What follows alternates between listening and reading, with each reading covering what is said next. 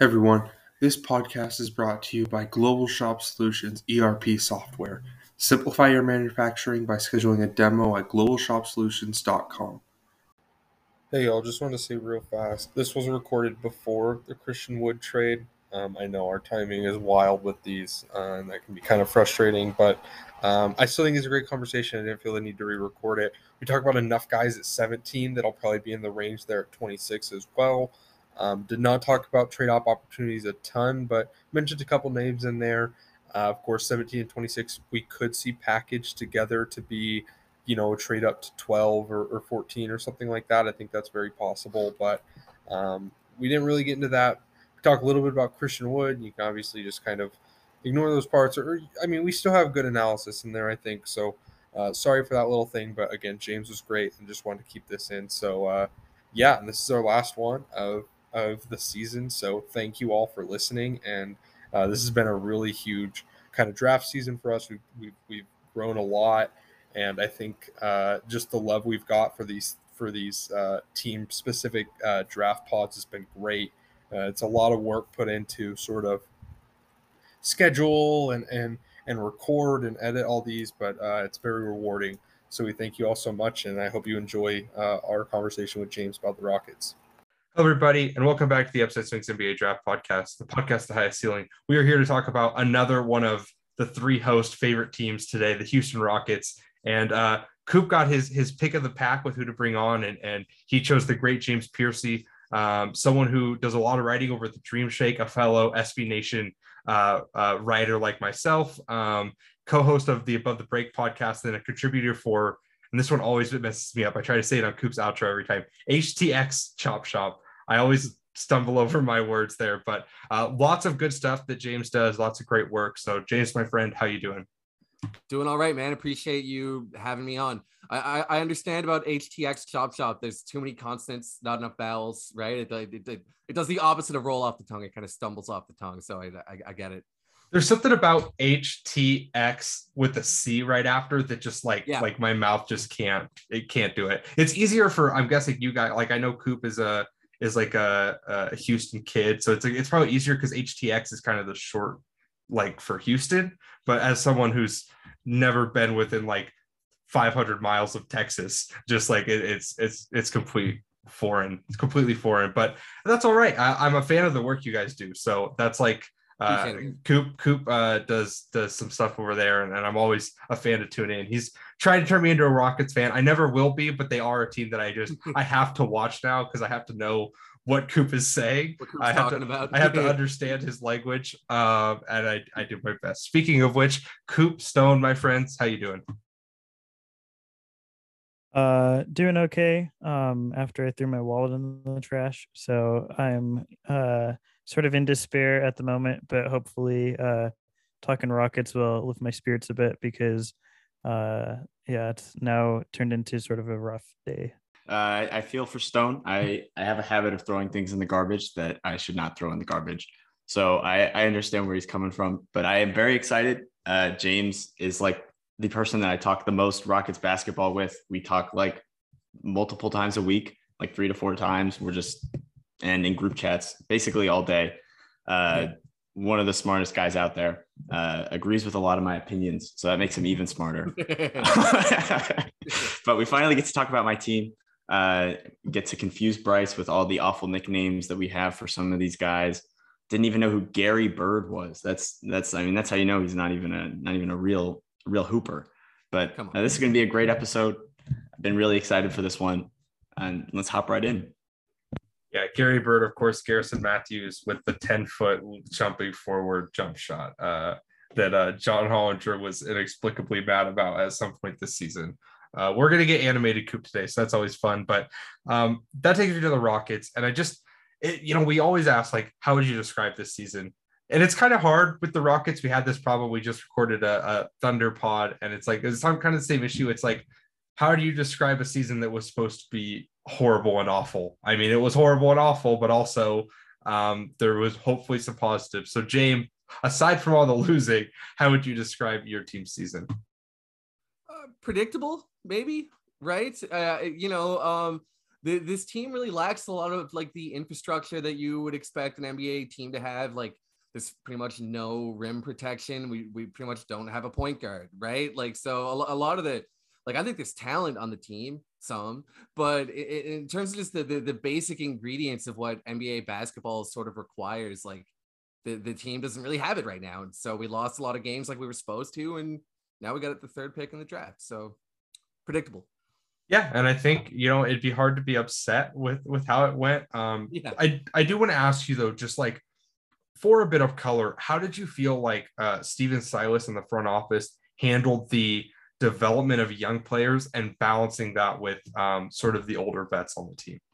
Yeah, so that's something that I, like I, I don't get as upset about that as a lot of people on Rockets Twitter do. I, I I don't think it's necessarily like incumbent on a team in the Rockets situation to just play the young guys and max out their usage and and you know tell all the vets to go home and, and collect a check like i liked the way that the team handled development personally I, I i think that the proof was in the pudding towards the end of the year when jalen started going off you know like he he struggled early but it's sort of what you expect from a scoring guard archetype i think you know and, and as he started to find his footing and, and, and figure out uh, the pace of the pro game he he looked sensational. So to me it's like how could you say that the, the development was lacking when, when the only player on the team with real star potential, in my opinion, uh, showed that star potential down the stretch in, in, in a significant enough sample size, you know? Uh, I, I, have no worries about that. Yeah, no, I'm, I'm absolutely with you, and and I, I am with you too. With with only player on this team with star potential potential, and that does take me to Jalen Green. And um, Jalen Green, of course, second pick in the draft. Um, not a pick I was fond of, not because I was super low on Jalen Green, but because I was super high on Evan Mobley. But I think you did. Uh, the Rockets sort of made their bet, right? That if, if they're going to basically start a team from scratch with no one else on the roster who matters when it comes to team building, they would have rather had Jalen Green than Evan Mobley. I think that's a lot of what that pick came down to. Uh, so, James, what do you think of, of, Green, what his upside is going forward? And what do you think as the Rockets look to build this team around him? What are the archetypes they should sort of be looking to fill? Uh, first of all, I think Green is, is, I mean, I'll start by saying that I think I'm really high on Green and, and his potential, right? I, I think he's going to be an all star. There's very little question of that. To me, the next question is like, can he fill in some of the holes in his game that would allow him to like really sniff like top 10 player status you know like like i i, I see a guy that like this is going to be a top 30 player probably a top 20 player for that matter but can he develop uh defense and playmaking skills that really allow him to be like you know even an mvp candidate right that's that's going to be the next big question uh for green so far as the pick is concerned like I, I was Mobley mob. I'll be honest. Like I, I wanted Evan Mobley as well. You know, there's um I'm a big fan of like defensive anchors, but I think that the, the pick justified itself, you know, to a pretty good extent. And and I think there is some logic in going, you know what, we're starting from scratch. We need um we need offensive players. You know, we, we can get a defensive anchor at a discount compared to you can't really get like a true alpha potential 30 point scorer at any discount, you know, like that that's a star player, right? Uh, you can't replicate it really in terms of archetype, I mean, we need a defensive anchor, right? That's uh, that's the that's the first player that I I would personally put around Green. I I would love to get a big that can switch and is a true defensive anchor at the pro level. I, I, think we need more playmaking. We need more IQ. You know, we need guys that uh, have more of an interest in passing and like making the right play versus kind of going for their own. I mean, shit, man, we need just about everything. Basically, everything but an alpha scorer, right? Is is what what the team needs right now. Yeah, no, I think that's I think that's absolutely the right read, and that does take me to kind of the roster that's already been built around Green. And you mentioned that there's no like true like star upside player here. And I'd also go so far as to say there's not one single proven NBA player here outside of maybe Kevin Porter Jr. But what Kevin Porter Jr. is is kind of a question as well. So, you know, I had a list of Usman Garuba, Josh Christopher, KPJ, KJ Martin, and Alperen Sengun. Um, what do you think of those guys? And then if there's anyone else on the roster that stands out or, or just like like is this truly a blank slate aside from Jalen Green, or do you think there are some really strong pieces here that we're just kind of waiting to see how they develop? I think that Kevin Porter Jr. is an NBA player, and, and I, I think that he'll find a role. Uh, as to what that role is, I don't know. I've, I've often thought that sixth man might be the best situation for him, right? Like Uh, he's a natural scorer, in my opinion, and, and a talented scorer. He's not a good enough scorer that he's gonna be like a star scorer on, on an NBA team, in my opinion. So let him cook against second units. That that that would be, I think, the best vision for him, in my opinion, long term. But I do think he's gonna be like a pro player and a contributor.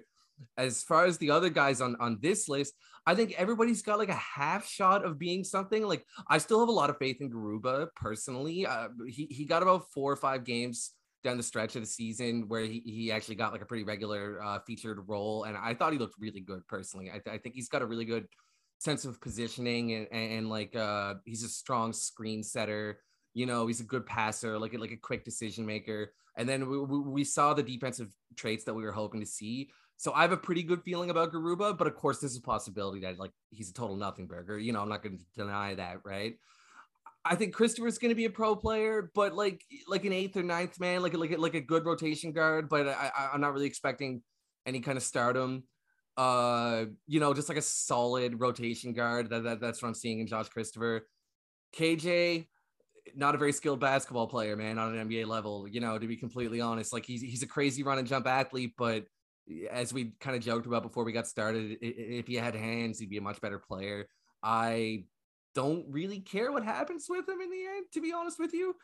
And then uh Sengun, man, I mean, we could like Cooper's probably talk your ear off about Sengun. I, I don't know if he wants to hop in and, and speak, maybe because uh, we have pretty much like the same opinion. Yeah, uh, Sengun, I, I had a, a moderately infamous reaction when we drafted him. I uh, it was bad, uh, but I kind of talked myself into it the thing with Sengun is he's skilled, great passer, great playmaker, uh, sees the floor in an incredible way, and then everything else is basically theoretical. Uh, the defense is just not there at all. Uh, I know some people see like, oh, he has high, like he has great hands, great steals numbers, great blocks numbers. He's like six eight, six nine with like a barely positive wingspan and can't jump. Uh, as much as the hands are there and the playmaking's kind of there, he doesn't do any of the other things that really show defensive feel uh, and court mapping. And I, I don't want to give the full scouting report on him, but I, I think he's skilled. I think he is a post scorer, but how valuable is that at the NBA level? Uh, are you really going to run your offense through a post scorer that's not like super efficient and is small? That's just tough. Shooting projections tough.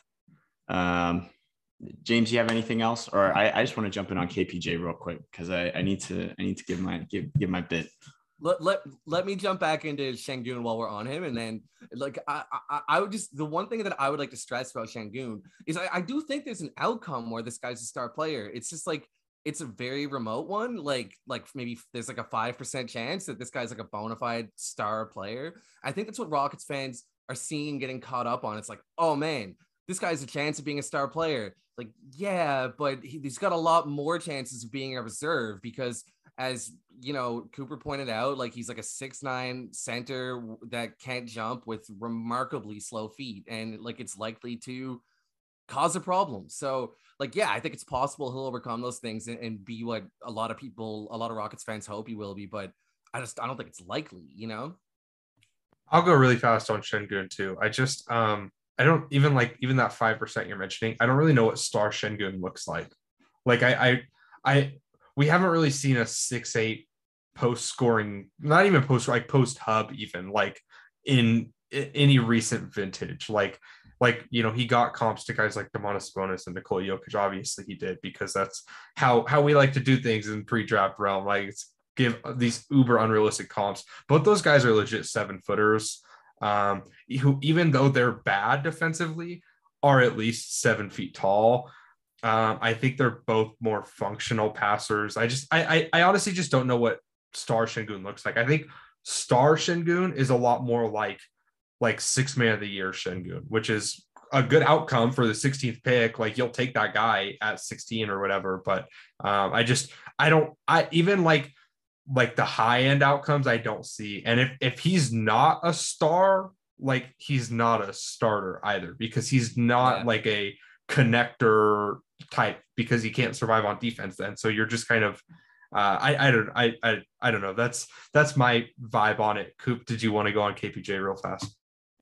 Yeah. Uh probably I will. I'll, I'll just get this out of the way. Probably my favorite player ever. Uh, not even going to pretend like he's not, but uh, just crazy space creation. Uh, the amount of advantages that he creates with just the funky way that he moves, is able to to dribble the ball, pass, shoot. Uh, incredible off uh, catch and shoot shooter this year. Like pretty crazy percentages.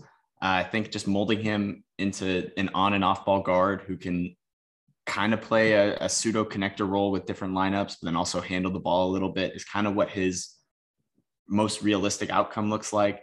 Really leveraging that off ball shooting ability to move. And I think if you round out a lot of the smaller parts of his game, and that's really what's missing at the moment, is cutting back the turnovers, upping the efficiency at the rim, uh, you know, taking smarter shots, uh, not getting to the mid range as much. I think you cut back a lot of that stuff, improve the defense. That's uh, if not a star player, then a sub star player.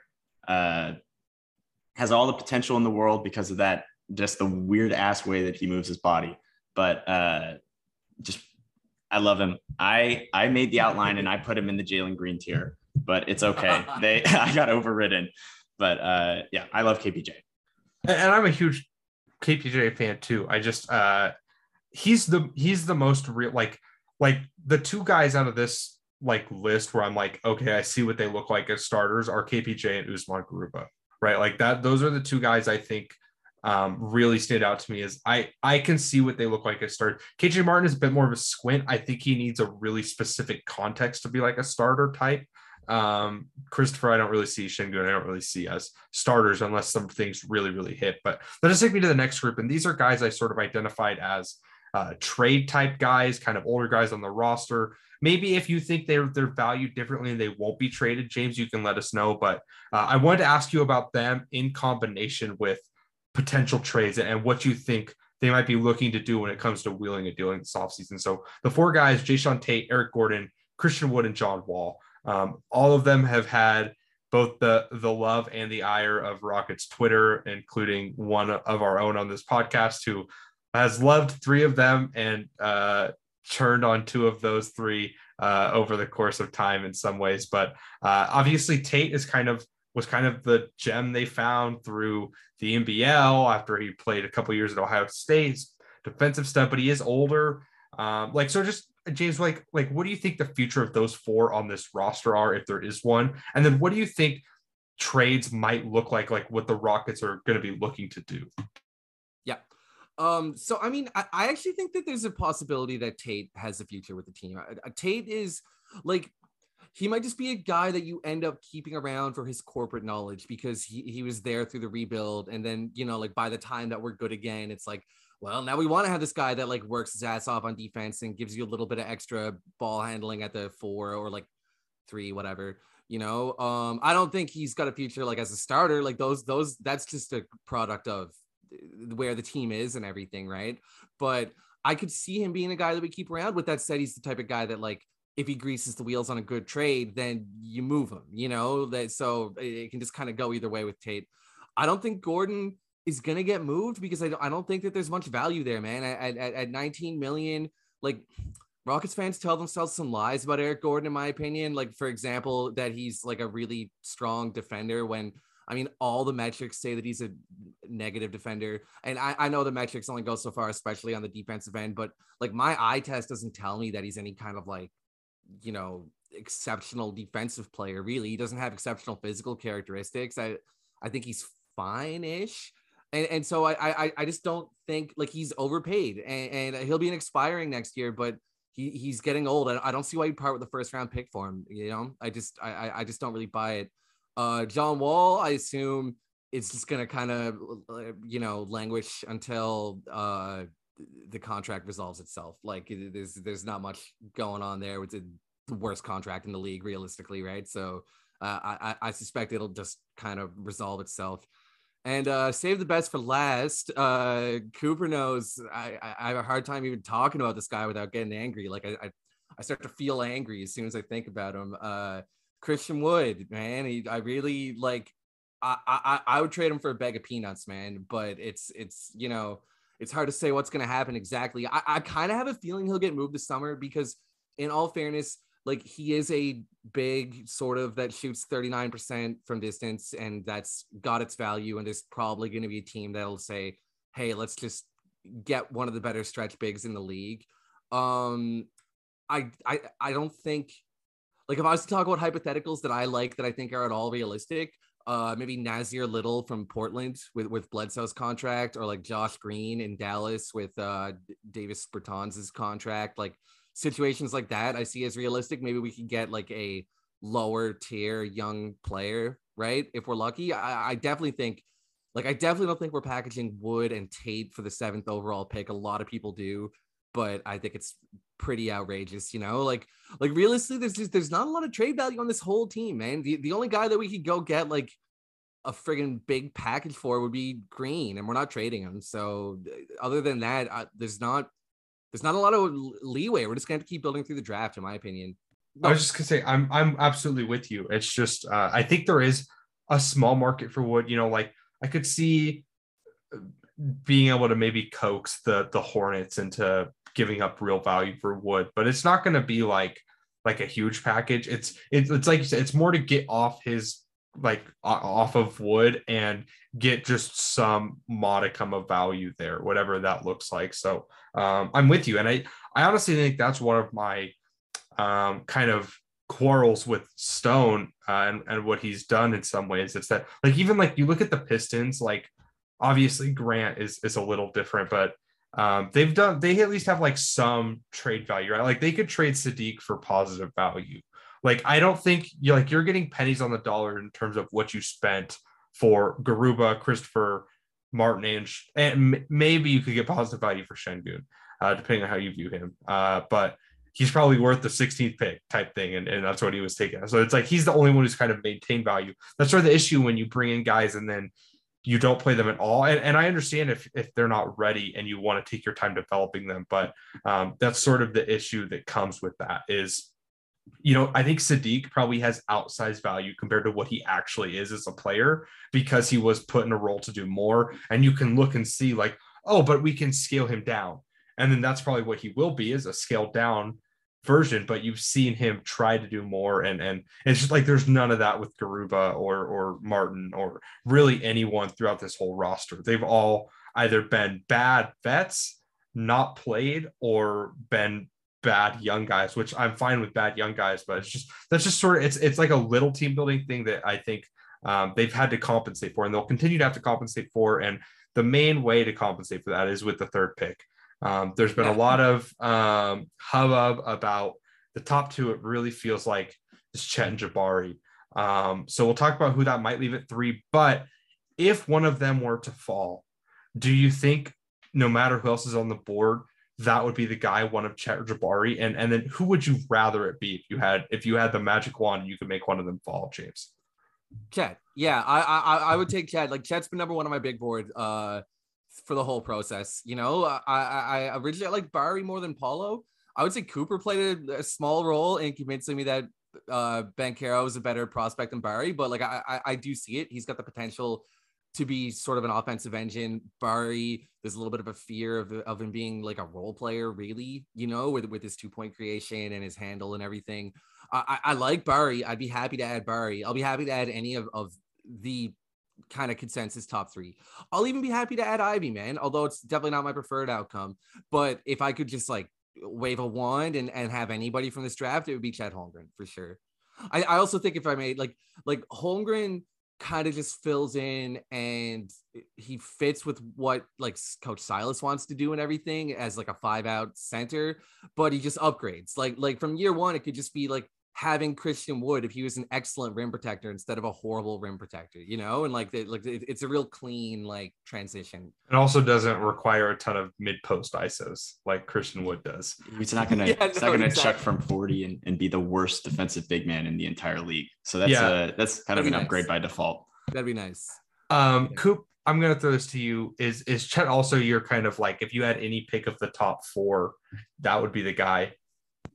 Uh, I I think at the moment I've kind of talked myself into Paolo a little bit because I feel like that's who we're getting. But if I were to like take a step back, Chet fills so many holes on this roster, does everything, has the create has the potential like grow with the team, explore the studio space a little bit, uh, but then also has that easy role. Uh, can play the connector, play the play finisher. It's just so obvious with him. Uh, fits everything that the team wants to have. Has that uh, that at, the the fuck you attitude that that we really need on the team because we have zero of it at the moment. Uh, I I think Chet would be my guy, but I I could also see I mean him and Paolo are my top two, and I I'm kind of flip flopping by the day, but I'll go Chet here. Yeah, uh, I, I might lean Paolo. We'll see how as we discuss this. But if if the if the what's predicted plays out and it's um, Chet at at two and Jabari at one or flip flop those two, however, and those are the top two. And at three, it's Silas sitting there with basically two papers in his hands, one that says Jaden Ivey, one that says Paolo Banchero. James, what do you think he would do if you had to predict? Oh, I think Paolo Banchero. I mean, I've first of all, like I think he's the type of guy that silent that Stone, excuse me, uh, targets. He likes offensive creators. I think he. I, th- I think he's inclined to pick offensive players with his top picks. Now, of course, that fits Ivey as well, but I also think there's just sort of like a glaringly obvious like we don't have forwards you know like like the team is so thin on forwards and our guard rotation is the only thing we can hang our hat on at all meanwhile Banchero is kind of like consensus over Ivey anyway so like I, I understand that you don't draft for fit, but it feels like fit and BPA sort of like uh, merge here, you know. So to, to me, it's kind of an obvious thing, personally.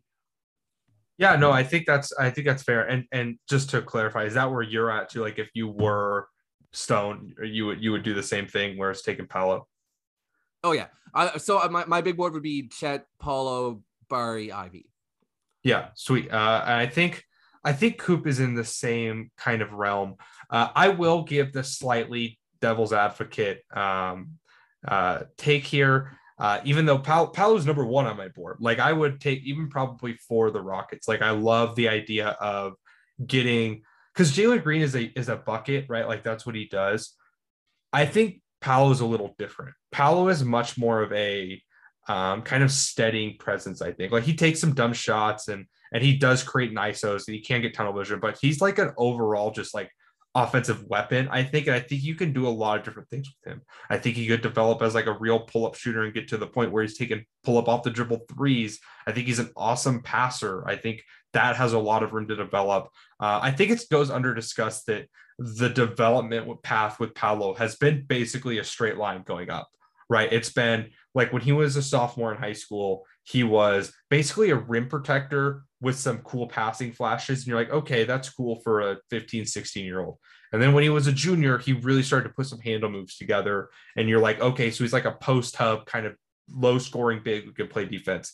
And then by his senior year, he really, really like started to get that shot making down. And, and and then at Duke, he continued, he at Duke is where he combined the shot making and the passing and started to become a more holistic offensive weapon. So I think I love that fit. I I I have Jaden Ivey a tier below. I'd be upset about it if I was if I was you guys. Um, I I don't know in like in real life I don't really care, but like if I was you guys, I'd be upset about it.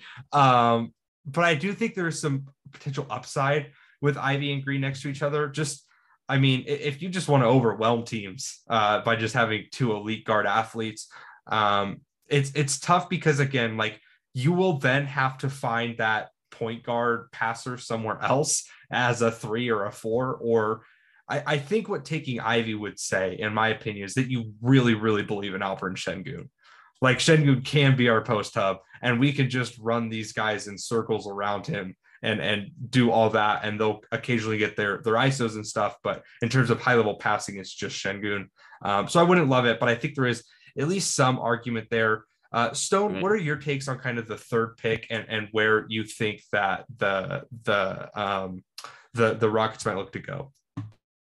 Yeah, um, I think ultimately the feeling for me is I think Jabari and Chet will probably go one and two in some order, and uh, the Rockets will be left most likely with Paolo, is where I think that that pick uh, will be taken. But I, I if it were up to me, I think I would have Chet as my number one guy. If you know we're talking about dream outcomes and, and who uh, we would take if, if the Rockets had their choosing. Um, I think that he just fits that team so well, and uh, having uh, what Mobley could have brought you in terms of like defensive anchor. I think uh, Chet does that in obviously some somewhat different ways, but I think he's still capable of filling that sort of role.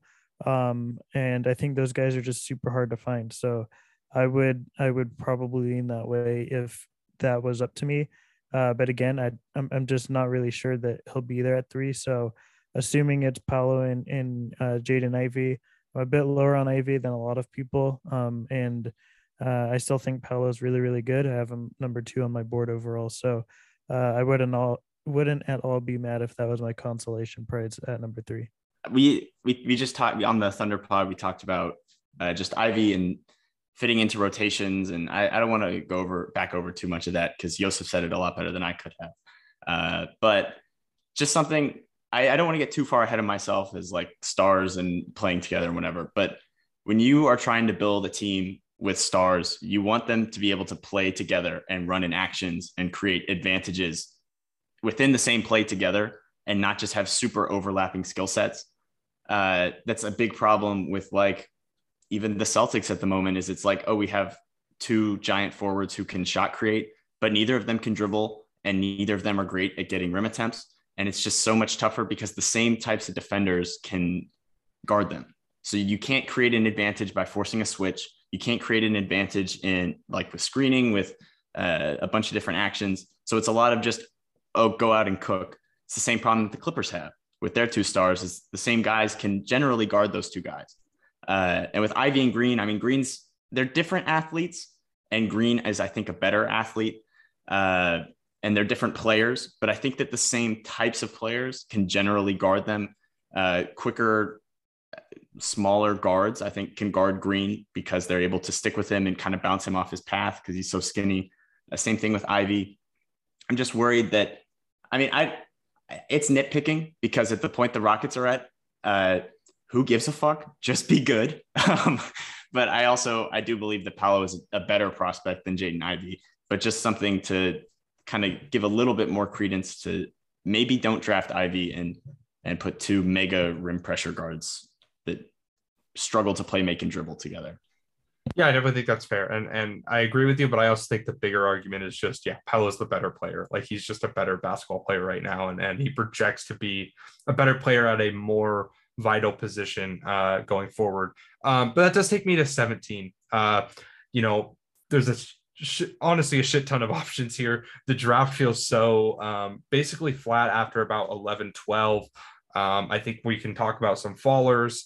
Um, but James, I'll throw this to you. Like, who are some guys who catch your eye at 17? Cooper knows what I'm gonna say. Uh, first and foremost, my man Ousmane Dieng, dude. I would do I would, I would do anything. I, I I would do anything for the Rockets to take him at 17. At this point, it looks like he probably won't be available. But I mean, surely he's a candidate to fall. You know, the kid is pretty raw. Like I, I, I think it's definitely not outright impossible. It would be maybe the best day of my life. You know, like I like I, I just I, I I I truly believe in this kid. I really think I see outlier skills at, at 6'10 that give him actual star potential in the NBA, you know? It's one of those things where I'm either going to be dead right or I'm going to be dead wrong. But like I, I, I, see the upside. I buy it. I, I, I think he has the traits of a late bloomer. Like it, I, I'm not worried about his NBL shooting splits because his form is pure. And I, I, I think that I just think raw talents like that take maybe a little extra time to put it together sometimes. But like, like the pieces are there, man. He's 6'10. His handle is majestic. He, he's got fantastic passing vision. He should be a versatile defender. Like I, I am all in. And then I, I guess my next favorite choice is is Cooper's guy Tari Eason. I understand that Eason is uh seems to be sort of botching his workouts and stuff. He's not really doing himself a lot of favors in the in the pre-draft process, but the the physical qualities are just right there, you know, and, and, and there's a lot to mold there. And, and I really like how aggressive he is defensively. I think he's got that uh, dog, if you will, that the Rockets are sorely lacking, right? And and and and I like that about him. Um, he he he fills a lot of holes and and a lot of needs that this team has. Other than those two, you know, like my my um excitement falls off a lot after those two. I, I do like MarJon Beauchamp, uh, but the three point percentages are pretty concerning. You know, like if, if this guy can't shoot he's never going to be more than a backup realistically at the NBA level. But I mean, at 17, you'll take a backup, right? I, I, like his defense. I like his length. Um, and he can do a little bit of shot creation, I think. I guess I don't hate EJ Liddell. You know, Liddell to me looks like a rotation player, long term rotation player, another type of like aggressive defensive player that the Rockets need. But I wouldn't be super excited about him. You know, uh, other than that, yeah, those are those are pretty much my guys in terms of who's at all realistic. Although I will add, last thing I'll add is I saw a mock today that had Duren slipping all the way down to 17th and the Rockets scooping him up, and that's definitely got me thinking. You know, I, I, I'd be really happy about that, but like it's probably not going to happen at the same time. There's definitely worlds where slips happen, right? Like like Duren at 17 would be an absolute dream. Uh, just I mean, eh, no matter who you drafted, even if you draft Chet at three, like you take Duren at 17, like yeah. it doesn't matter. You just you you do that. Uh, he'd be an absolute dream. Um, Coop, I'll throw this to you. Uh, obviously, if you want to wax poetic about Tari's potential fit here, go ahead. But then, other than that, who are some names that stand out to you here at 17? I will just say that uh, James has a, he's talked me a little bit into into uh, Ousmane. Uh, I think at least he is like the front office thinks that they can get something out of him, and it's not just taking Ochai Agbaji at 17. Like at the very least, uh, I think that taking that bet is a lot more fun and interesting, and shows that the the front office at least has the balls to do something. Uh, yeah, Tari Eason, my guy. Uh, I have him at four on my board. I take shit basically every single day on Rockets Twitter for having him that high on my board. Uh, I will defend him till I die. Uh, six eight seven two elite defender fits on every team in the league. Specifically, fits perfectly on the Rockets, who have zero forwards on this team. Uh, just potential to come in and be an actual offensive player, uh, shoot the ball a little bit, be a real defensive playmaker, add some size to the front court, play the four or five, maybe even the three. Uh, just enables all your other players to maybe actually be good. Like you talk about KJ needing a specific fit. I think he fits really well next to Tari. Uh, Sengun needs somebody like Atari to, you know, protect the rim while he does zero defending. Uh, I don't think that's like a super reason to to draft him. I, I think that's actually the wrong process to take with a lot of these guys, but I think it's just a positive point uh, for them. Uh, I would love to see the Rockets draft Kendall Brown, uh, six eight connecting wing, mega finisher, uh, just one of the top athletes in the draft. Uh, you know I love MarJon MarJon Beauchamp.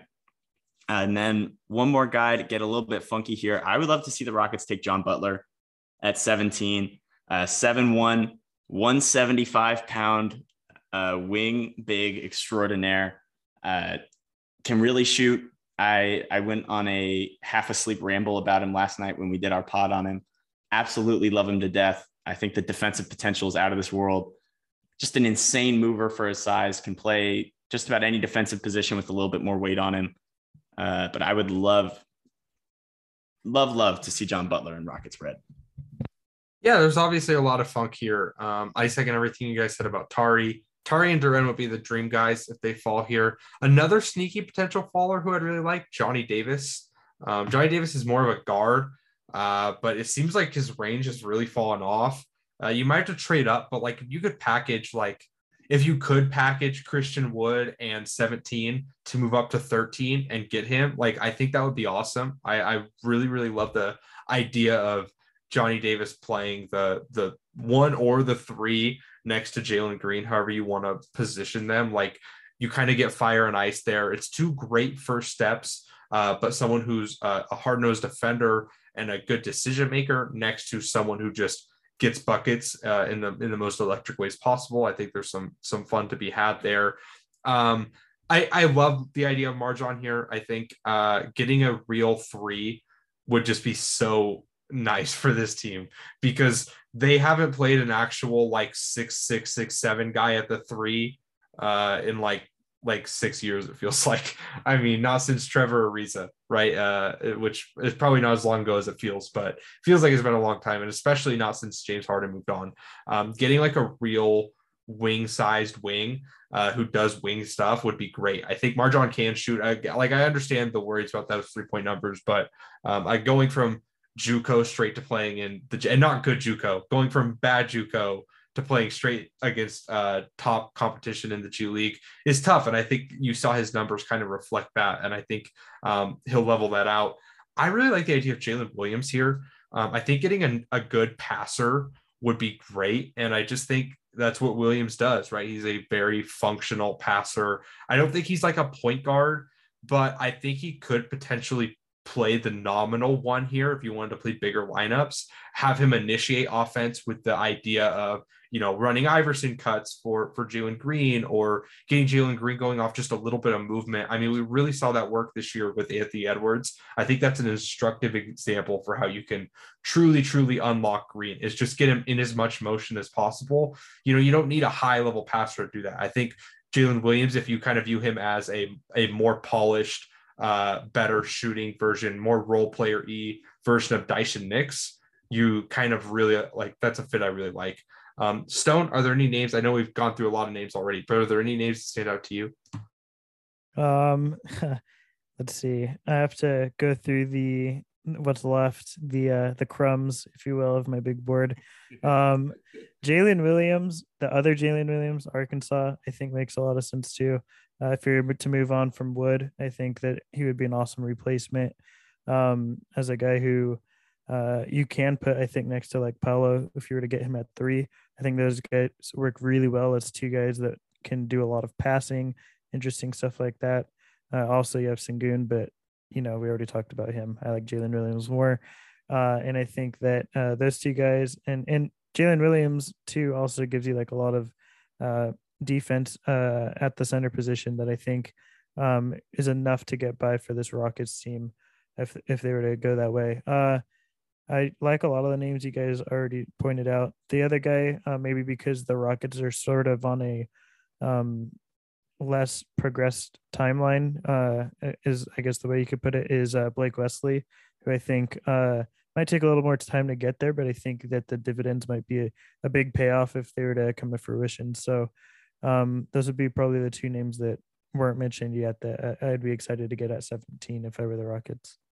Yeah, I, I mean, I, I, think what I'm getting at is there's a lot of good names. I think the worry for me at 17, I th- I think this pick, as weird as it sounds, is going to be where we find out a little bit about Stone and his process, right? I've mentioned a few times. I really did not like the process for last year's draft, just in general. I thought I I I understood where they came from with Green.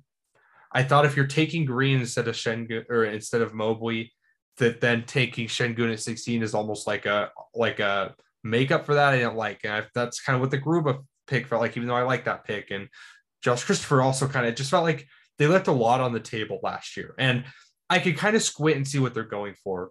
But I think, you know, this year, you know, I don't love Ousmane Dieng, but if they take Dieng, I if, I actually think that's solid process of just a hey, we're a bad team with the usage well, and we just need to take bets on guys who can who can maybe pass and and initiate for us. Completely understand that. And, and and i think even though i wouldn't like that pick i'd like the process there. And there's also a chance they make a pick i like like tari and i don't like the process. Like coop mentioned if the process is well we need a backside rim protector so we could play uh sengun you know we think he's a star so we're gonna you know get as many guys who can protect the rim so he doesn't have to. Uh and i, I think it's gonna be really interesting to see how this pick and this next season plays out because I think it's going to be super uh, exemplary of their general process. Um, James, before we get into second round, guys, I did want to ask you kind of what do you hope the process is here? Like, it doesn't have to be a guy that it comes down to, but what do you hope they're looking for and, and they're hoping to address here at 17? Yeah, man. I, I first of all, let me say that you just got me thinking and i really like that designation between like result and process. Uh, to give an example like I, I outright don't want mark williams and i very much don't want walker kessler right? But i will say that if we were to pick either of them it tells me that the front office at least recognizes that like rim protection is a component of basketball and, and, and that like maybe we ought to have somebody that could stop guys from getting the easiest shot in basketball at some point. So like process wise i'd be like you know what I didn't want either of those guys, but it tells me that the front office is thinking about like what this team might look like down the road, you know? So there is very much a difference between result and outcome. I, I, I like what you're saying, but to answer the question directly, I my process with the 17th pick personally would be swing on upside. Like just take the player with the highest upside. Uh, to me, we've got a handful of these picks coming up the pipeline, like picks that project me mid, late, first round picks. So to me, the smartest process is like just gamble on ceiling, kind of look aside on floor, and, and and just keep doing that until you hit on a star steal. Because like uh, you know, it's so easy to fill out the roster with role players and, and like functional three and D's and backup point guards and stuff. Like, like you can get those guys other ways. You, you have control over the draft. So I would be looking at guys who I think had the highest ceilings and, and pretty much outright disregarding floor un, until we hit big on one of those prospects, which yeah, is part I, of why I love Dieng. No, I, I, think that's absolutely fair, and I think I'm mostly with you. Um, that that is uh, that would be solid process here. Uh, they're not at a place where they need to be thinking about any type of fit really at all outside of hey we don't need like they don't need Bryce McGowens right like that would be a bad process pick but like I, I think you could go a lot of different ways and have me at least be like okay especially in this draft because I think the talent drop off is kind of steep at a certain point on my board and there's not a ton of opportunity cost like I don't think honestly no matter who they take unless they're passing on Tari Eason I don't think there's a ton of opportunity cost, is, is what I'm saying. Uh, but that doesn't take me to the second round, potential UDFA guys. Um, it's it, uh, we could spend all day naming guys, so uh, I like to narrow it down to James. If there's like three guys you really hope they target in maybe a trade up into the second round or buying uh, buying a pick in the second round or an undrafted free agency, who are some guys that stand out to you? Yeah, I really only have two guys that I'm super passionate about. They, they, they both fit a pretty similar archetype. Uh, I know Cooper's gonna hate one of them. The other one, I don't know where he stands. Uh, Khalifa Diop is, is, is a guy that I would like to buy into the second round for. Um, I basically I like defensive bigs in the second round. I would love for us to just swing on one of the defensive minded bigs, which brings me to Yannick Nzosa, who I would I'd be so happy if the Rockets ended up buying a second round pick to take take him. I understand there's every possibility that like he's never going to be an NBA player, but the the physical tools to be a dominant defender are there. And I'm just I'm I'm kind of intrigued at the cost of a second round gamble, you know. And then the, the, there's two other guys that probably won't be there in the second round, but if they are, uh, it would be huge to buy a pick and grab them. One of them is Kendall Brown, who I'm seeing mocked in the second round sometimes lately, like surprisingly, right? So when I can't remember, but one of you guys, I think Cooper brought him up as as candidate for the 17th overall pick. I wouldn't hate that pick. There are guys that are more feasible that I would be less excited about, but I've just kind of put him out of my head because it seems like he's often mocked in the second round now. Is, is what I'm seeing. So, and then the other one is one of Cooper's boys, uh, Christian Koloko. If he happens to be there in the second round, uh, I, I mean that's a no brainer to me. But he'll probably not be. I, I kind of feel like Golden State might take him with the 28th pick. That's uh Kevin O'Connor's mock, I think, and it, it makes a lot of sense to me. So uh yeah, those so I, I guess I gave you four, but it was really kind of like three because the last two were were halves because they'll probably be first round picks. No, I absolutely uh, love it. Um, Coop, is there anyone that stands out to you as second round guys here? And don't don't go crazy and remember our rule yeah, sorry, not allowed to talk about AAC guys on this pod. I thought this was going to be a lot of fun, but no. Uh, so I would just, I would kind of just like to see the UDFA and second round guys just be kind of okay, like players or shooters or something like that. Just somebody that brings structure. Uh, I think that's James and I's big kind of uh, draft philosophy difference. Uh, is that he is he's a lot more a gam of a gambler than I am, uh, especially like late in the first and the second.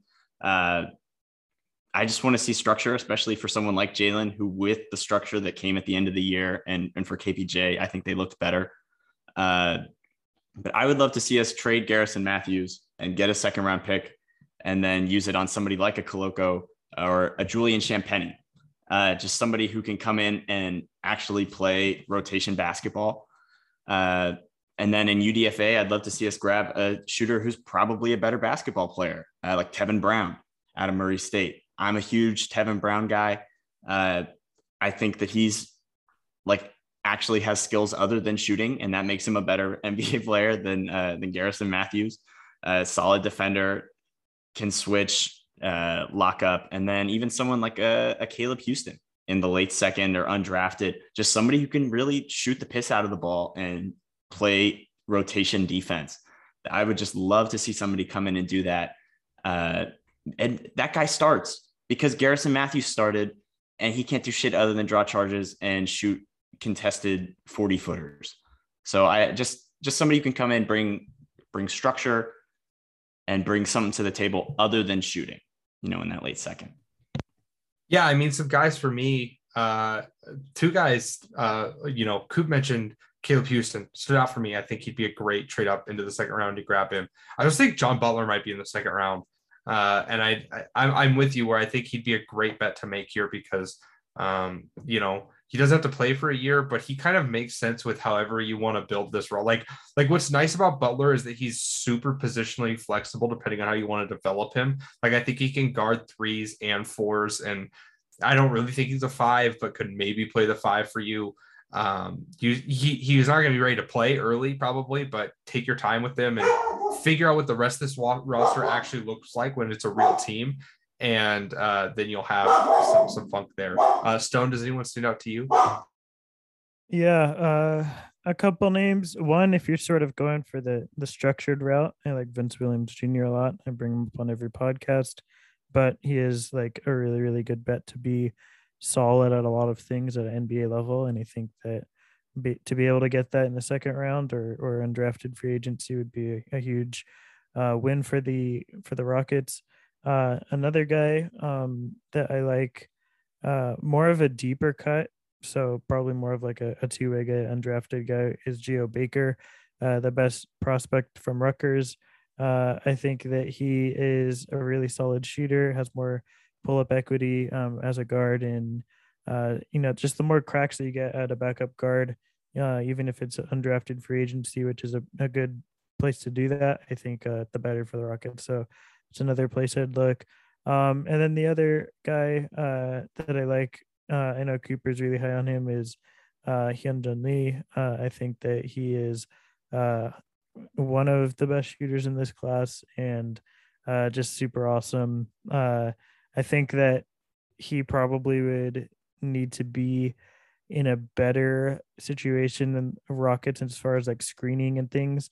Um, but I think that uh, if you're just looking for value, that for me at least, Hyunjung is that.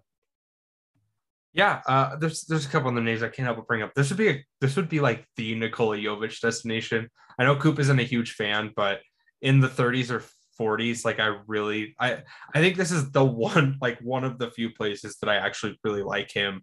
Um, I I'd love to see them take a shot on Fanbo Zeng. They clearly have a thing for the G League, um, and I think he's like I, I don't know a bet to be an actually good defender on this roster.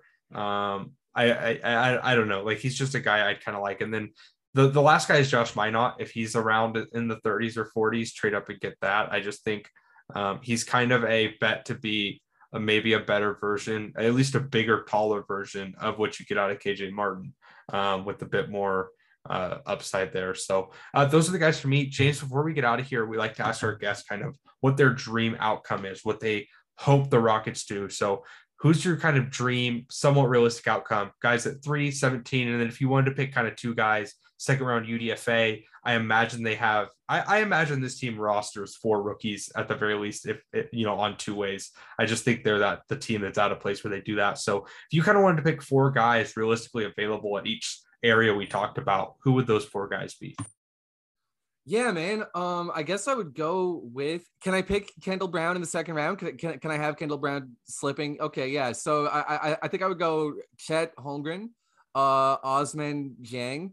Um, I'm gonna go Christian Koloko, although it can be Yannick Nzosa, and I'm happy with that too. And uh, then Kendall Brown. That that that would be my dream situation. Yeah, sweet. And then Coop, I'll ask you too. Uh, what's your dream scenario here? I'm so honored. Uh, I think ideally if Chet slipped, but I also have kind of talked myself into Paolo, like I alluded to. Uh, so I think I'll be a little bit different, and I'll, I'll say Paolo because I think like you talked yourself into Sengun last year. Uh, no, shut up. Okay, that was I didn't even talk myself into him. I was like, oh, you know, maybe he's not the worst player on the roster. Uh, but, still true. yeah, it's true. I mean, we have Bruno Fernando uh, and, uh, and, and Christian Wood playing real NBA minutes, so I I think Sengun's better than them. But uh, I think i will go Paolo, and then at 17 I'll go Tari. I think that that is a match made in heaven. Two top four players on my board, very realistic. Um, I think I would cry. I'd break down in happy tears on on the on the live stream we're gonna do, and then in the second round, Christian Koloko just grabbing him, I would do immoral things to see Christian Koloko on this team and actually get minutes. I think that he is is perfect. I mean, I I I like to think that I've talked James into him basically on my own. Um, with, with, all, all the all the love I, I, give to him, and then you know I like defensive bigs. yeah, I mean that's that's true, and and he's very good at, at defense. Yeah, and then I'll talk just real quick about somebody we didn't talk about, but Peyton Watson. I'd love to see him on the Rockets. Uh, Nima gave me that idea. He picked him in a community mock, but just another bet at a forward who can go spend time in RGV, who has a really great developmental coach in uh, Mahmoud Abdel Fattah. Sorry if my pronunciation is bad. Not I try my hardest. He just what? signed with the Suns, the RGV head Mahmoud? coach. Yeah. When, when did that happen? Today. You guys didn't see the you guys didn't see the Woj tweet? What the fuck? Cooper and James both immediately go check their. No, phone. they got they got Mutombo. Oh, yeah, my bad. Oh, my bad. My bad. You oh bastard. Oh my god, bro. That's our next head coach, man. Yeah, come on. That is all on. we have. That is all we have left. Cooper Cooper just wants to pick Peyton so that the Vipers can win a G League championship. He doesn't care about the Rockets. He just cares about the Vipers. I love my Rio Grande Valley Vipers. Uh, been their biggest fan since I was about uh, 16. So uh, yeah, but those are probably my four guys. Uh, there's about four. If, if Bryce had let me talk about AAC guys, there would have been two other guys that would have been my picks in the in the second or UDFA. But I'm sure there would have been. but yeah, that's that's my dream. Uh, yeah, that's uh, I'll be honest. If they walk out of this draft with two of Paolo Tari and, and MarJon, I might consider myself uh, a a uh, a Rockets fan, but I would be equally happy if they walk out with like Ivey Williams and whoever else is trash in Coop's mind because I think it'd be hilarious to watch him melt down again. Nikola uh, Yeah, yeah. If, if, they if they walk out of this draft with like if, if they walk out of this draft with like Jaden Ivey, Walker Kessler, Nikola Jovic, and Ochai Agbaji. And Ochai. Oh my god. yeah, and, Ochai, yeah, yeah. Ochai Agbaji, I, I talk about every single day about how much I would I, I would break down mentally as a man and as a human being if we just the least creative worst possible pick you can make with an actual premium pick. Oh, so they haven't they haven't even picked him yet, and you're getting worked up. They haven't honestly, yeah. we probably didn't talk about him enough. We sometimes overlook the guys we really don't want a team to draft and talk about realistic picks. Like that's just kind of the nature of how this goes. Like, of course, we're not going to talk about Ochai uh, at, at 17 because we would all hate that, right? Or like uh, I, I don't know. There's a couple other picks. There's been a make, lot of mocks sending Ty Ty to the Washington to to not Ty Ty yeah. Washington to the Rockets at 17, and those all make me furious because almost without fail, right after that pick, they send Tari Eason to the Bulls, and it it it makes me like legitimately yeah. angry to yeah. to read those. Yeah, but uh, yeah, that's that's kind of about all I have on the Rockets. Of course, if we let Coop and James go all day, they could, but that's why they have things like HTX Chop Shop. Uh, they do a ton of great work there. Uh, James, of course, Coop, great friends, and uh, it was it was a blast to have uh, both these guys on. Uh, well, specifically James on. Uh, Coop mostly is always James. on. Yeah, mostly James. um, great, James, and and I'll tag all your stuff below, but just so they hear it from your mouth, let people know where they can find you. Yeah, so if you're a Rockets fan, check check out my writing at the Dream Shake. Uh, if you're a general NBA fan, come listen to my podcast, Above the Break. I co host it with Nevin Brown. And uh, if you're a fan of me and Cooper, then you got great taste and you should check us out at the Chop Shop. We do live streams and YouTube videos and kind of miscellaneous content. Uh, thanks for having me, guys. I, I had a great time as well. Uh, can't wait to listen back to the episode. Thank you. Yeah, absolutely. Uh, this will this will be out at, at some point uh, before the draft. I don't know when. It's uh, our time is all it's all kind of jumbling around. We're almost there. As we record this, we are um, nine days from the draft. As we post this, it'll be closer to like three days. So yeah, that does it for um, for us here, and, and that does it for this series. I think uh, if if my timing ends up working out, we, we shall see. But uh, in in pre planning, pre production, I guess we are planning on this to be the last one. So we thank everyone for their time to not only come on, but those who listened, those who shared and and, and gave us reviews and all that stuff. This stuff is a ton of work to do 30 pods in 30 days like this, but uh, it's incredibly rewarding. Like you wouldn't believe, we get to talk to a ton of great people who we really respect and uh, you know appreciate James for taking the time to come on and, and everyone else who came on. So uh, big thanks and and and big ups to all you and uh, for Coop at Ali underscore Oop underscore Coop for Stone Out Report underscore Court. I'm at Price Centric 14. Make sure to join us on the night of the draft for a live stream. We'll be going over you know every pick. We'll we'll start about 30 minutes before if you want to hear uh, Coop and I's all handsome teams. Tune in for that because uh, we put more work into that than we put into our actual big boards. Uh, so uh, lots of stuff there. It's exciting. Uh, I'm excited. Uh, give us a like, rating, review, all that fun stuff on your podcasting platform of choice. This has been the Upside Weeks of NBA Draft podcast. We hope Waiter Ceiling. Thank you. We once again like to thank our sponsors at globalshopsolution.com. Simplify your manufacturing and schedule a demo today at globalshopsolutions.com. Thank you.